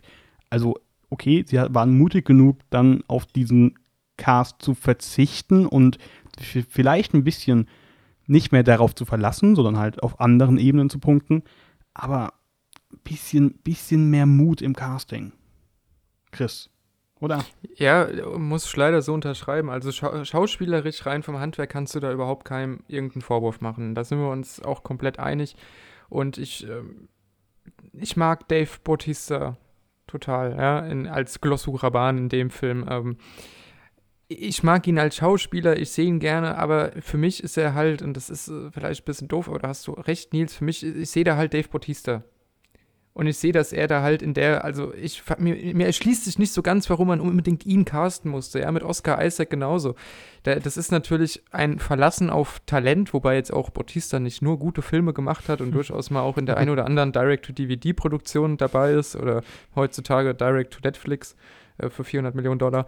Aber äh, also auch ein Josh Brolin, ja, der ist ja jetzt bei Villeneuve dann ein wiederkehrender Gast, da hat er auch bei Sicario eine prägnante Rolle gespielt. Ich finde, da passt er dann eben auch rein, aber äh, wir haben jetzt hier tatsächlich Aqua, also es ist jetzt völlig egal, ob die in, in Superheldenfilm mitgespielt haben oder nicht, aber weil es der Nils so erwähnt hat, ich habe gerade nochmal geguckt, Josh Brolin ist bei Deadpool dabei und ist Thanos, Jason Momoa ist Aquaman, Dave Bautista ist bei den Guardians of the Galaxy. Also tut ja nichts zur Sache, aber ich finde auch, wir hätten da durchaus unbekanntere Gesichter nehmen müssen oder eben so ein bisschen den Weg gehen wie bei Rafael Badem, den ich überhaupt nicht erkannt habe in Mhm. der Rolle als Silger, also wirklich überhaupt nicht, obwohl ich ihn sehr mag. Und ich finde auch, ähm, Zendaya spielt es nicht schlecht, aber es, äh, weiß nicht, es gibt dem Ganzen halt so diesen Blockbuster-Vibe. Und das ist vielleicht auch eine wirtschaftliche Entscheidung hinten dran, denn der Film war teuer, der hat Mhm. 165 Millionen Dollar gekostet. Es ist kein einfacher Film, es ist kein Standard-Blockbuster, es ist durchaus auch einer, wo ich mir vorstellen könnte, wenn heute in Deutschland 5 Millionen Leute reingehen, gehen davon 4 Millionen nicht mehr in den zweiten Teil, weil sie den ersten nicht gut fanden.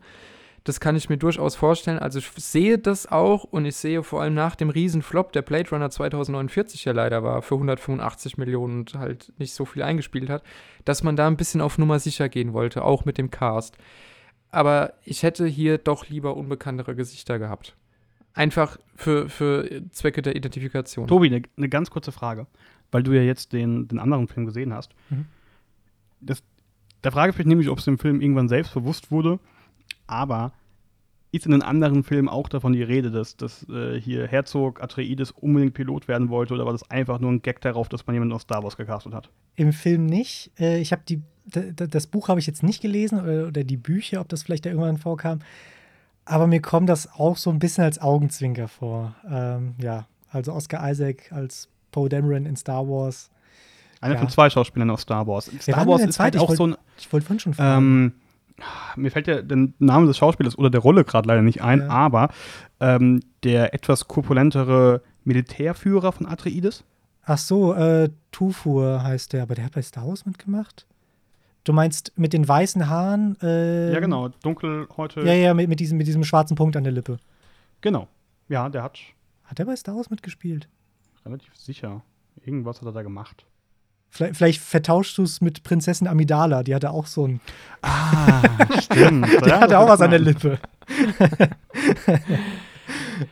Ja, aber dass dann halt auch die gecastet werden, die so nah dran sind. Also muss es denn gleich Star Wars sein und Game of Thrones? Das ist halt, es fühlt sich an wie eine Mischung aus Star Wars und Game of Thrones ein bisschen besser. Ja, aber ich denke schon wirklich, dass es, dass es einfach ökonomisches Kalkül ist. Also wenn du jetzt da auch noch eine, eine Arthouse-Riege hingestellt hättest, dann könnte der Film ja tatsächlich im Arthouse-Kino laufen. Und du, du musst den schon an die Kassen kriegen. Und das ist ja so ein bisschen meine Befürchtung, dass er tatsächlich, ich meine, er läuft jetzt gut, aber wir haben auch immer noch Pandemie und er wird auch in den USA beispielsweise ja auch parallel bei HBO Max ausgestrahlt werden, was Mhm. ja anders als bei Disney Plus, glaube ich, nicht nochmal extra kostet, sondern drin ist. Das weiß ich nicht, das kann sein. 100% sicher bin. So Anyway, oder so blöd für die Kinos. ja, so oder so äh, für die Kinos schlecht. Und ich bin mir halt nicht so sicher, ob der so rentabel wird, dass man da für den zweiten Teil nochmal 165 Millionen in die Hand nimmt. Nee, keine Sorge, Isaac und Momoa kosten nichts mehr. Ja, es wird eventuell günstiger, aber da sind ja auch Vermarktungskosten noch nicht drin. Also es ist ja schon noch eine sehr große Produktion. Und ich habe schon die ganze Zeit, also äh, und, und die Blade Runner 2049, dass der gefloppt ist, tut ja wirklich im Herzen weh. Mhm. Aber seitdem hatte ich wirklich von Anfang an Angst, schon bevor Dune im Kino lief, dass, dass wir einen ersten Teil sehen und keinen zweiten mehr kriegen. Mhm. Also ich finde es bis, ich weiß jetzt nicht genau, wie sie es gemacht haben. Ich könnte mir eigentlich auch vorstellen, dass sie sagen, wir haben den zweiten direkt in Folge schon mal zumindest angefangen, wenn auch noch nicht ganz abgedreht oder so. Oder der ist zumindest schon mal fester in Planung. Ich weiß jetzt nicht, ob das wirklich immer noch 100% in der Schwebe ist, nur wegen Boxoffice. Aber ja, also wenn der nicht so läuft, sehe ich da nicht so. Ne? Ich meine, es gibt auch andere große Franchises, äh, Franchise, die an die Wand gefallen worden sind. Äh, selbst Harry Potter mit seinen fantastischen Tierwesen wartet noch heute auf seinen dritten Teil. Und auch da wurde von fünf auf, glaube ich, jetzt drei Teile reduziert. Ähm, einfach weil es sich nicht mehr so lohnt. Also der Kinomarkt ist auch jetzt durch Corona nicht weniger anstrengend und schwer geworden. Insofern schauen wir mal. Habt ihr denn noch für den letzten Teil dieses Podcasts Punkte, über die ihr gerne noch sprechen wollt? Boah, ich will einmal das ranten, was ich immer rante, wenn wir über einen Film reden. Ja, Ich fühle mich vom Trailer mal wieder verarscht. ja deswegen mal guckt man ja keine Trailer. Mal habe ich das Problem mit Trailern, dass sie, meistens sogar, dass sie einfach alles verraten. Ist scheiße. Aber hier wurden die Szenen aus den Visionen im Trailer so genutzt, als würde es im Film eine große Rolle spielen. Das hat mich persönlich, das hat mich auch beeinflusst. Das war auch ein Grund, warum ich auf eine, auf eine Schlacht gewartet habe. Warum ich dachte, da muss doch ein Highlight kommen, weil ich sie eben im Trailer gesehen habe. Aber naja, war halt nur eine Vision. Fand ich ein bisschen, bisschen tricky. Dann guck doch einfach den Trailer, der müsste ja bei dir auch gelaufen sein, zu Keine Zeit zu sterben, weil da ist einfach jede Action-Szene schon drin. Ja, das stimmt. ja. Ja, bei, bei Äh, muss ich sowieso noch später mit euch über, über was reden. Ich fand einen Trailer so fantastisch im Kino. Hätte ich niemals gedacht. Welchen? Jetzt hau kurz Erzähl. raus. Nebenan, habt ihr den gesehen? So ein Kammerspiel in der Berliner Urkneipe mit Brühl. Nee. Alter, Ja, Der ja, ja, Trailer ja, sah ja. so aber schon lang. Der, der, ist, der ist nicht neu. Der ich habe ihn das erste Mal gesehen. Weiß Ja, nicht. okay. Anyway, Tobi, okay. Dune. ja, ich wollte nur sagen, äh, ich bin bei Trailern ja eigentlich genau andersrum. Also auch bei, also wenn ich wirklich richtig Bock habe auf einen Film, dann schaue ich mir maximal den ersten Trailer an und dann nie wieder was, äh, weil Äh, anders als bei allen anderen Sachen habe ich da ein fotografisches Gedächtnis. Also äh, in meinem kompletten Leben ähm, ist mein Gedächtnis nicht gerade hilfreich. Aber wenn ich irgendwelche Szenen sehe, dann brennen die sich bei mir so gut ein, dass ich die ganze Zeit im Film einfach nur überlege, aber warte, das passiert doch auch noch gleich, wie du halt eben mit der Schlacht. Oder ich sehe eine bestimmte Location, bei dem die, die Schauspieler schon sind. Äh, und ich kenne aber schon eine ähnliche Szene aus dem Trailer und weiß, okay, die kommen dann später nochmal an, an diesen gleichen Schauplatz. Deswegen habe ich nur den ersten Trailer gesehen. Äh, da kann ich mir noch kurz einen Trivia-Effekt raushauen. Fand ich mich ganz schön. Äh, es wird nämlich eine neue Version von dem Pink Floyd-Song verwendet und eigentlich sollte Jodorowsky, ein, Schauspieler aus, äh, ein Regisseur aus Chile, ähm, auch eine Dune-Verfilmung machen. Und da sollte unter anderem halt eben auch Pink Floyd die Musik für diesen Film machen. Aber da kann ich mal später ausholen. Das wird ein bisschen viel. aber nein, dazu zum Punkt Trailer. Also ich wurde da zum Glück nicht ähm, ja, auf die falsche Fährte gelockt. Gut, mein, mein letzter Punkt, meine abschließende Frage, äh, verbunden mit der Einladung, dass ihr noch mal in eure Notizen guckt. Äh, nicht, dass es am Ende wieder heißt, Chris, da hast du jetzt schon Tschüss gesagt und ich wollte eigentlich noch vier Stunden reden. Äh, deswegen schaut gerne noch mal rein und ich hau jetzt die letzte Frage für euch raus. Ist Dune der Tenet von 2021? Nee. Warum nicht? Weil Tenet, Tenet war für mich, Tenet ist nicht der bessere Film von beiden. Nee, es geht ähm, nicht um ähm, Qualität. Es geht ja, um genau. Tenet ist nicht der bessere Film Status, von beiden, ja. aber ich finde, also, wenn wir es jetzt auf diese Ebene ziehen, endlich wieder richtiges Kino-Feeling.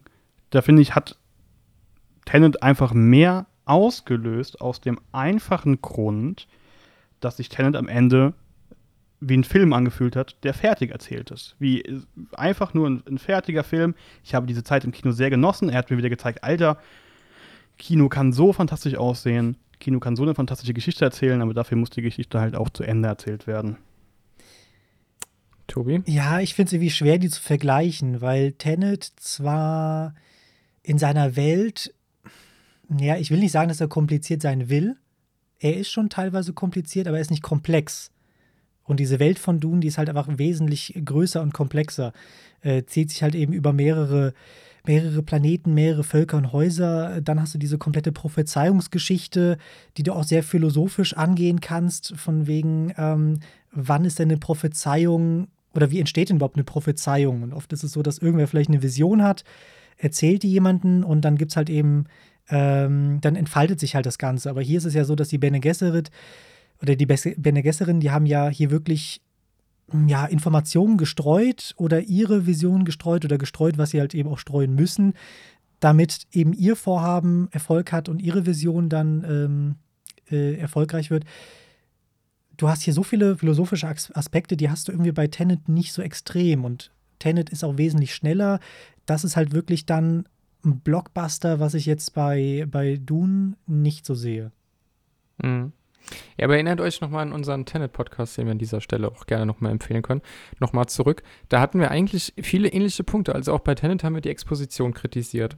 Auch bei Tenet hatten wir letzten Endes den Punkt, und das klingt immer aus so einer Perspektive von oben, wie es ja gar nicht gemeint ist, aber ist das wirklich ein Blockbuster-Film, der für die breite Masse gemacht ist? Oder erfreuen sich daran die Leute, die Kino vielleicht auch noch ein bisschen mehr als Kino sehen und nicht unbedingt nur als größere Netflix- äh, Produktion, sage ich mal, und ist er vielleicht nicht überkomplex und mutet er vielleicht dem den äh, durchschnittlichen Zuschauer nicht ein bisschen zu viel zu. Also eigentlich hatten wir, finde ich, bei Tenet, und ich meine, da kamen wir auch nach fünf Monaten Pandemie das erste Mal wieder ins Kino. Äh, jetzt kamen wir nach, wir hatten einen sehr, sehr langen äh, Winterlockdown im Prinzip. Ähm, kamen wir jetzt wieder ins Kino. Klar, die haben jetzt schon seit vier Wochen auf, aber ihr wisst, was ich meine äh, ich finde schon, dass es da Parallelen gibt, zumal das äh, jetzt beides eben sehr anspruchsvolle, sehr sehr gute, sehr komplexe, ich würde schon sagen komplexe und in gewissem Maß auch komplizierte Filme sind, die äh, sehr viel Geld gekostet haben, die ein gewisses wirtschaftliches Risiko mit sich bringen. Gerade Dune, der eben nicht zu Ende erzählt ist, anders als Tenet. Und die aber, finde ich, auch jeweils aus einem Lockdown heraus, das sind auch Sätze, die hättest du vor fünf Jahren nie sagen können, jeweils aus einem Lockdown heraus eigentlich die Magie des Kinos so stark eingefangen haben, dass du eigentlich, glaube ich, äh, wenn der Film dich jetzt anspricht, jemanden mitnehmen kannst, der schon zehn Jahre nicht mehr ins Kino, im Kino war und ihn da hinsetzen kannst und sagen, guck mal, was du eigentlich verpasst, wie toll das ist. Und beides von Regisseuren, also an Nolan habe ich ja mittlerweile, glaube ich, mehr zu kritteln als an äh, Villeneuve. aber eigentlich beides Regisseure, die auch mit, also zur absoluten Top-Riege gehören. Ich glaube, sowohl Nolan als auch Villeneuve kann man so hinstellen, sind gerade mit aktuell die wichtigsten Regisseure und auch die besten, die wir haben. Und da finde ich schon, ich schon spannend, dass das so die beiden After-Lockdown-Filme quasi irgendwie waren, die dann auch noch viel komplexer sind als Marvel's Eternals oder so. Also es ist so eine, ja, eine Renaissance. Jeder sagt immer sehr schnell und sehr gerne Renaissance, aber doch so, so ein bisschen die Renaissance des intelligenten Blockbusters, finde ich irgendwie. Deswegen war die Frage, ist Dune der neue Tenet? Aber ihr sagt nein, ich sag ja, vielleicht. aber, aber, siehst du das nicht auch? Also Tenet war in dem Sinne irgendwie eine gefühlt safere Nummer, weil es eben ein rundes Ding am Ende war. Da, also bei Tenet, ich habe mich in dieser Zeit sehr gefreut und ich glaube einfach, dass die beiden Filme verschiedene Ziele haben. So Tenet hast du gesehen, fandest das ich zumindest in der Zeit wirklich super. Hast dir auch danach noch Gedanken drüber gemacht, was für der Film aussagen etc. Aber ich habe jetzt nicht das Gefühl gehabt, dass ich mehr von der Welt sehen will. Ich habe die Zeit innerhalb dieses Kinofilms sehr, die Zeit, hä, sehr genossen. fand, fand es auch schön, es hat mir super viel Spaß gemacht, aber ja, reicht es auch. Für den Moment war es ja. absolut perfekt und jetzt will ich halt mehr davon sehen, aber fühle mich nicht so sehr. Es fühlt sich nicht so rund an. ja, aber, aber, also das ist ja dann schon das nach dem Filmerlebnis. Und ich glaube nicht, oder vielleicht schon, aber ich habe eigentlich nicht so das Gefühl, dass jetzt wirklich alle Zuschauer, die in Dune gehen, auch so wie wir davon ausgehen, dass es ein erster Teil ist. Also das, mhm zu, zu wissen, dass das ein Anfang ist, setzt schon zumindest voraus, dass du auch mehr als nur den Trailer gesehen hast und dich ein bisschen mit dem Film beschäftigt hast. Ansonsten gehen, glaube ich, auch viele Leute rein, die einfach von der mittlerweile halt sehr umfangreichen äh, Marketingkampagne auch erschlagen werden. Und ich meine, äh, also ich habe fast einen Freudensprung gemacht. Ich habe hier geguckt die ersten paar Tage jetzt, wann ich eventuell die zweite Sichtung schaffe. Und selbst in der OV ist fast jeder Saal voll bei uns. Bei und mir sind welche gegangen während des Films. Ich war persönlich sauer. Ich war oh. persönlich. Okay, wir war, okay. wir, das wir ist ein Argument für einen Film. Wir, wenn du das wir sagst. waren nur zu siebt im Kino und drei sind gegangen. Ja, das ich hatte Hals. Ver, versteht ihr meine Angst ums Bo Box Office? Ja. Vor Spock, um Spock habe ich auch immer Angst. ums Box Office. Ja, äh, ja nee, bei, bei uns, bei, als Tobi und ich drin waren, sind irgendwie auch 30 Leute aufs Klo gegangen. So, oder die, dieselben 30, alle fünf Minuten. So, da war ständig Bewegung vor der Leinwand. So, irgendwie hat man es im Lockdown verlernt, dass man halt jetzt im Kino nicht kurz Pause drücken kann oder das Handy halt mitnimmt aufs Klo. äh, nee, aber also Nils, ich sehe deinen Punkt, aber ich glaube schon, dass viele Leute jetzt auch einfach reingehen und denken, oh, cool, neuer Blockbuster, Action, Dune, mega und gehen dann vielleicht nach 160 oder in deinem Fall vielleicht nach 100 Minuten sogar schon raus und sagen, ja, okay, war doof, brauchst nicht nochmal. Aber ich glaube nicht, dass da so viele davon ausgehen, dass das nur ein erster Teil ist im Prinzip. Also rein von meinem Gefühl her, ohne es irgendwie belegen zu können, glaube ich schon, dass Dune eine um einiges nerdigere Zielgruppe anspricht, als ja. das Talent getan hat. Und ich finde, was, also diese Welt von Dune ist halt einfach so unglaublich groß und auch so spannend. Also ich bräuchte jetzt von Tenet weder eine Fortsetzung noch ein Spin-off. Es wäre zwar schön, kann man mal machen, aber sagen wir mal, irgendwie drei Filme von Tenet bräuchte ich nicht, aber drei Filme vom, vom Dune-Universum wären halt echt cool. Äh, mindestens.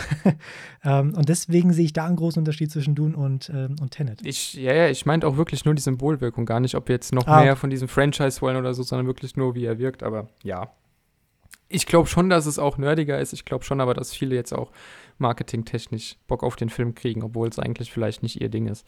Meine, ja, da helfen vielleicht auch die großen Namen, die wir, die wir yeah, kritisiert haben. Eben, wirtschaftliches Kalkül, ja, aber ich meine, ähm, da muss man vielleicht auch einfach mal eine Lanze brechen. Also nach dem, was wir da irgendwie jetzt dann dreimal mit Star Wars gesehen haben, wobei ich Episode 7 ja immer noch ganz gerne schaue, aber was wir dann mit Episode 8 äh, und 9 erlebt haben, also was, was großes Sci-Fi-Blockbuster-Kino auch sein kann, und was dann aber in Dune ist, da finde ich, äh, bei allen Kritikpunkten, die wir haben, sind wir da mit Dune schon sehr gut davon gekommen. Und eigentlich kann es nicht schnell genug gehen, dass der zweite Teil im Kino läuft. Mhm. Ja, ja.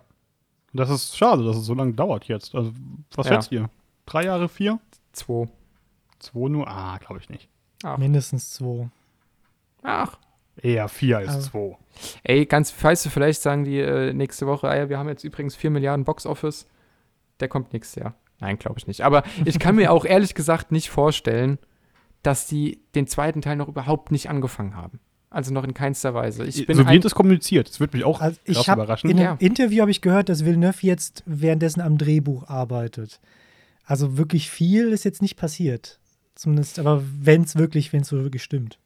dann können es sicherlich auch drei oder vier Jahre werden, aber mein, mein, äh, mein innerer Sandwurm hofft, dass einfach die vielleicht zwischendurch schon ein, zwei Szenen gedreht haben nebenbei, sodass das Ganze ein bisschen schneller geht. Aber ich denke, drei Jahre sind realistisch und ich denke, sehr realistisch wird dann auch sein, dass jeder von uns wahrscheinlich im Double Feature sitzt. Oh je. Letzter Aufruf für Notizen, für Punkte, die ihr noch diskutieren wollt. Also ich habe noch einen großen Monolog zu diskutieren, glaube ich jetzt erstmal nicht. Was Die, ist die mit Pink? Floyd-Geschichte, weil dann können wir schon Tschüss sagen und du machst es einfach. Und Ja, lässt mich hier alleine, ich mache das schon. nee, Nils, hast du noch was? Ja, dieser eine Punkt, den haben wir schon angeschnitten. Ich hätte es mir nerdiger gewünscht. Ähm, Mhm. verstehe aber auch zu 100% die Entscheidung, es nicht getan zu haben. Also ich finde, dass diese ganze Geschichte um den Messias einfach spannender wird, wenn man diese Hintergrund, die hatte Tobi und ich, ich weiß nicht, du auch, Chris, ist halt im Kopf, dass es innerhalb dieses Universums vor keine Ahnung wie vielen Jahren so eine Zusammenlegung aller Religionen gab und es gibt eine neue Bibel und sowas, die auch ganz, ganz strikte Regeln hat. Und ich persönlich finde, dass das nochmal eine Ebene mehr hätte schaffen können, verstehe aber völlig, dass man es nicht macht, weil Hm. es war ja so schon nur Exposition. Aber da spricht halt, glaube ich, auch einfach der Serienfan aus mir. Da hätten wir es easy machen können. Ja, hätte ich irgendwie, oder, oder also ultra interessanter Aspekt, da der aber im Film zu keiner Weise angeschnitten wurde. Ähnlich wie auch diese Maschinenkriege und was weiß Mhm. ich. Und ich wirklich von den Büchern und von Lynchs, Lynchs Version und so überhaupt gar keine Ahnung habe, weiß ich wirklich nur das, was in diesem Film passiert ist. Insofern hat es mir nicht gefehlt. Aber es offenbart natürlich, äh, wie viel Material da eigentlich noch hinten dran ist. Natürlich muss man sich vorstellen, wenn auch das jetzt auch noch hätte erklärt werden müssen, ja. ja. Also, dann hätten wir Szenen am Frühstückstisch gehabt, benutzt deine Stimme, die in der neuen Bibel steht, die nach den Maschinenkriegen damals so, ja, Mutter, ich weiß, ich wohne auch schon seit 20 Jahren hier. Ja, also das wäre problematisch geworden, aber ich sehe den Punkt. Ich muss aber auch sagen, ich habe schon Bock, auch die Bücher zu lesen. Ich weiß nur, dass es so viel ist und äh, ah, Ja, auch mit, mit Legenden und, und Kanon und ja, ja. das ist wieder so eine, so eine tricky Geschichte. Ich glaube, du kannst das auch studieren, ne? Also ich habe wirklich Tweets gelesen von Leuten, die halt echt mit so einem kleinen Büchlein neben dran sitzen, wo sie immer noch mal nachschlagen, was Mhm. welches Wort ist und Mhm. wie auch immer. Also, ach ja. Was Tobi. ich außerdem Ja? noch, bevor Tobi seinen Monolog hält, vorschlagen wollen würde, ist, wir, beschweren uns ja völlig zu Recht darüber, dass die, ähm, die Gespräche nicht natürlich genug sind. Das ist völlig richtig. Also ich verstehe nicht, warum man, vielleicht könnt ihr mir es erklären, nicht häufiger auf diese, diese Lehrstimme von Robert Downey Jr., hey, Marvel, zurückgegriffen hat, weil wir sowieso mitbekommen, dass Paul das Ganze studiert. Und das, lass ihn das doch erklären in ein paar Sätzen und dann kannst du später die, die Gespräche auch natürlicher gestalten, weil von so einem Lehrvideo oder also diese kleinen Filmchen, die sich Paul immer wieder anguckt, erwartest du doch genau das, dass sie einfach nur schnell erklären. Nutzt es doch ein bisschen mehr, wenn du es schon im Film einbaust und nutzt es auch sinnvoller. Aber ist halt für den Zuschauer auch ein bisschen langweilig. Ja, die, die Frage ist, wie viel besser die alle anderen Gespräche dadurch werden. Also Die, die, und die Frage ist halt nicht auch, sorry Tobi, du kannst gleich, aber die Frage ist halt nicht auch ein bisschen, sind wir halt vielleicht auch nicht ein bisschen geschulter darauf, sowas zu erkennen? Also vielleicht haben wir da auch einfach, hören wir das halt irgendwie ein Fünkchen schneller oder so, das stören uns daran mehr, als es jetzt halt der durchschnittliche Kinozuschauer irgendwie macht, der vielleicht einfach das gar nicht als Exposition wahrnimmt, sondern einfach halt, ah ja, ah so ist es, ah, ah gut, okay. Also, Also ich finde, das kam, hätte man schon kreativ und interessant machen können, weil diese ganzen Filmchen, wie du es genannt hast, äh, Nils, das sind ja alles Hologramme. Das heißt, das könntest du ja schon irgendwie spektakulär und trotzdem interessant, ähm, interessant zeigen. David Lynch ist einen komplett anderen Weg gegangen. Die ersten zwei Minuten bestehen nur aus einem Monolog. Da schaut jemand in die Kamera und sagt, das ist Dune und es gibt diese drei Häuser. Und da, also das ist wirklich, also mehr ex expositionieriger geht's nicht.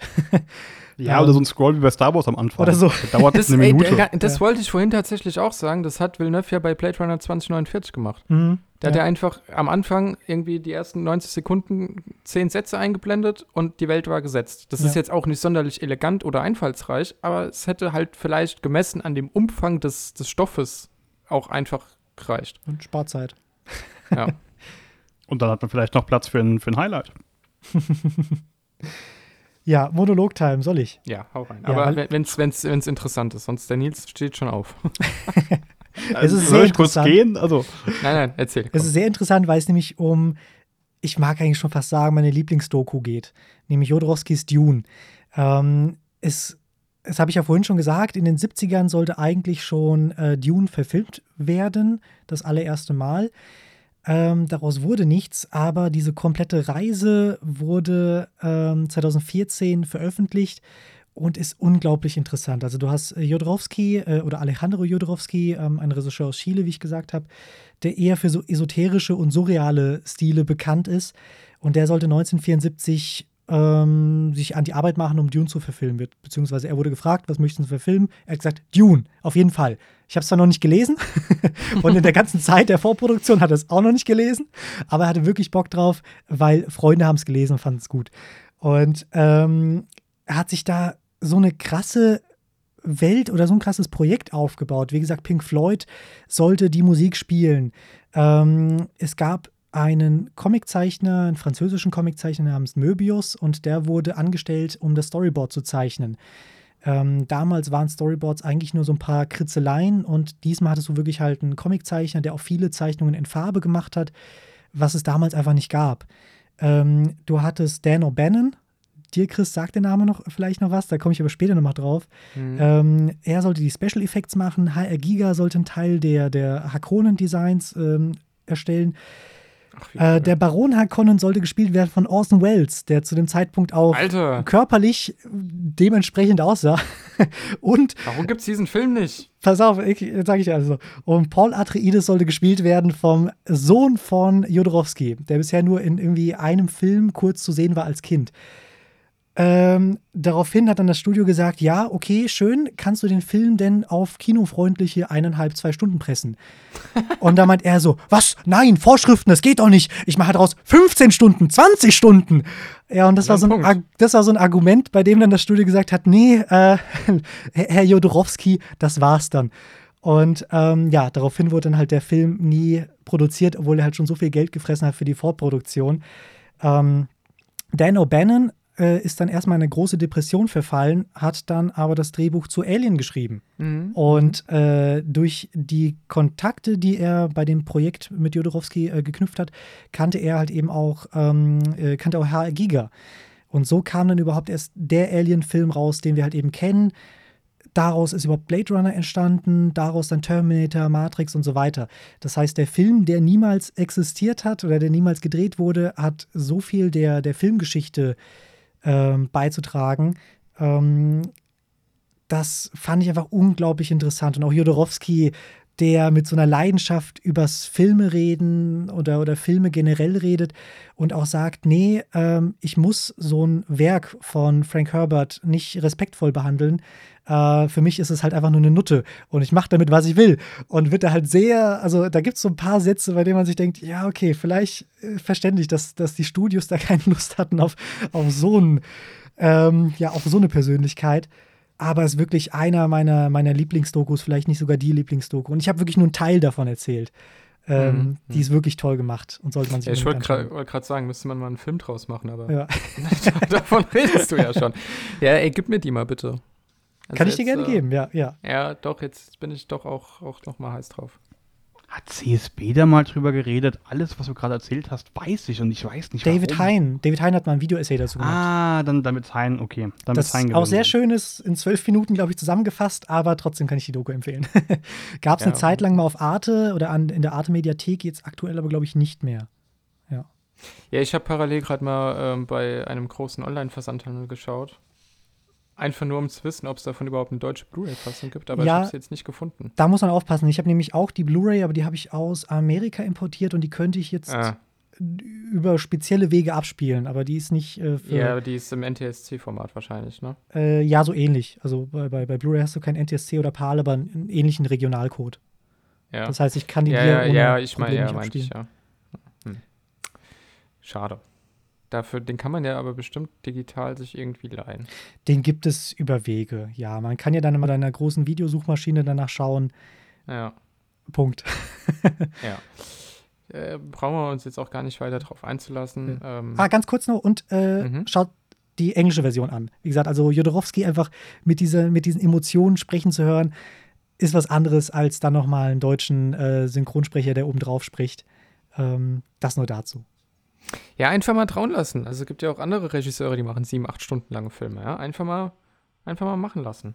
wir sind, wir sind vor allem, sind wir vor allem eigentlich damit, dass wir den Film alle sehr gut fanden und auch alle irgendwie dieselben Kritikpunkte haben. Das ist, glaube ich, eher der seltene Fall. Also mhm. wir sind immer mal einer Meinung, aber meistens halt mit anderen Kritikpunkten. Aber so irgendwie waren wir uns doch, äh, doch sehr einig.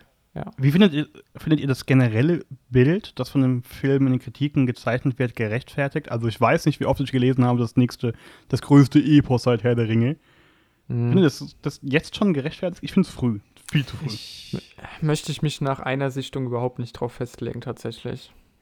Also ich finde die Kritikpunkte, die wir haben, auch mit einem Exposition und, und ähnlichem, oder dass sehr viel erklärt wird, aber eigentlich diese Welt noch viel größer ist und man dann erst diese Welt so richtig versteht, finde ich jetzt zum Zeitpunkt, dass es nur einen Film gibt, auch übertrieben. Also für mich ist es auch kein 10 von 10 Film, ähm, was in vielen Kritiken aber so äh, beworben wird. Vielleicht ist er das noch nach der zweiten Sichtung oder nach der dritten vielleicht. Vielleicht ist es auch einer, bei dem man in zehn Jahren zurückguckt und dann erst seine Genialität nochmal irgendwie neu entdeckt oder so. Aber jetzt stehen für mich die Kritikpunkte, über die wir gesprochen haben, so ein bisschen, ähm, was den Film ja aber, ich glaube, das ging jetzt auch hervor aus, aus dem Podcast hier, den findet ja keiner von uns schlecht oder deswegen unguckbar oder nur eine 3 von 5 oder irgendwas. Also wir finden den ja schon alle sehr gut. Ähm, es gibt halt aber auch einfach was dran auszusetzen und so diese komplett äh, durchweg lobenden Stimmen, die überhaupt nichts an diesem Film zu kritisieren haben, kann ich dann auch zumindest nach einer Sichtung jetzt nicht so ganz unterschreiben. Wobei ich das jetzt auch aus meinem Umkreis doch schon öfter gehört habe. Dass sie ihn so gut fanden? Nee, dass, äh, dass einfach auch, dass es was zu kritteln gibt. Also so. ich glaube, gerade dadurch, dass eben halt auch alle sagen, äh, der ist das neue Meisterwerk und in Venedig gab es zehn Minuten lang Standing Ovations nach der Vorstellung und so. Also dass du da automatisch ja auch eine gewisse Fallhöhe erreichst, sodass du ihn am Ende sowieso wahrscheinlich ein bisschen kritischer betrachtest. Ja. Ja, schauen wir mal, wie es mit Teil 2 eventuell weitergeht. Ich habe gerade auf jeden Fall mega Bock auf Blade Runner 2049. Hast du den eigentlich gesehen, Nils?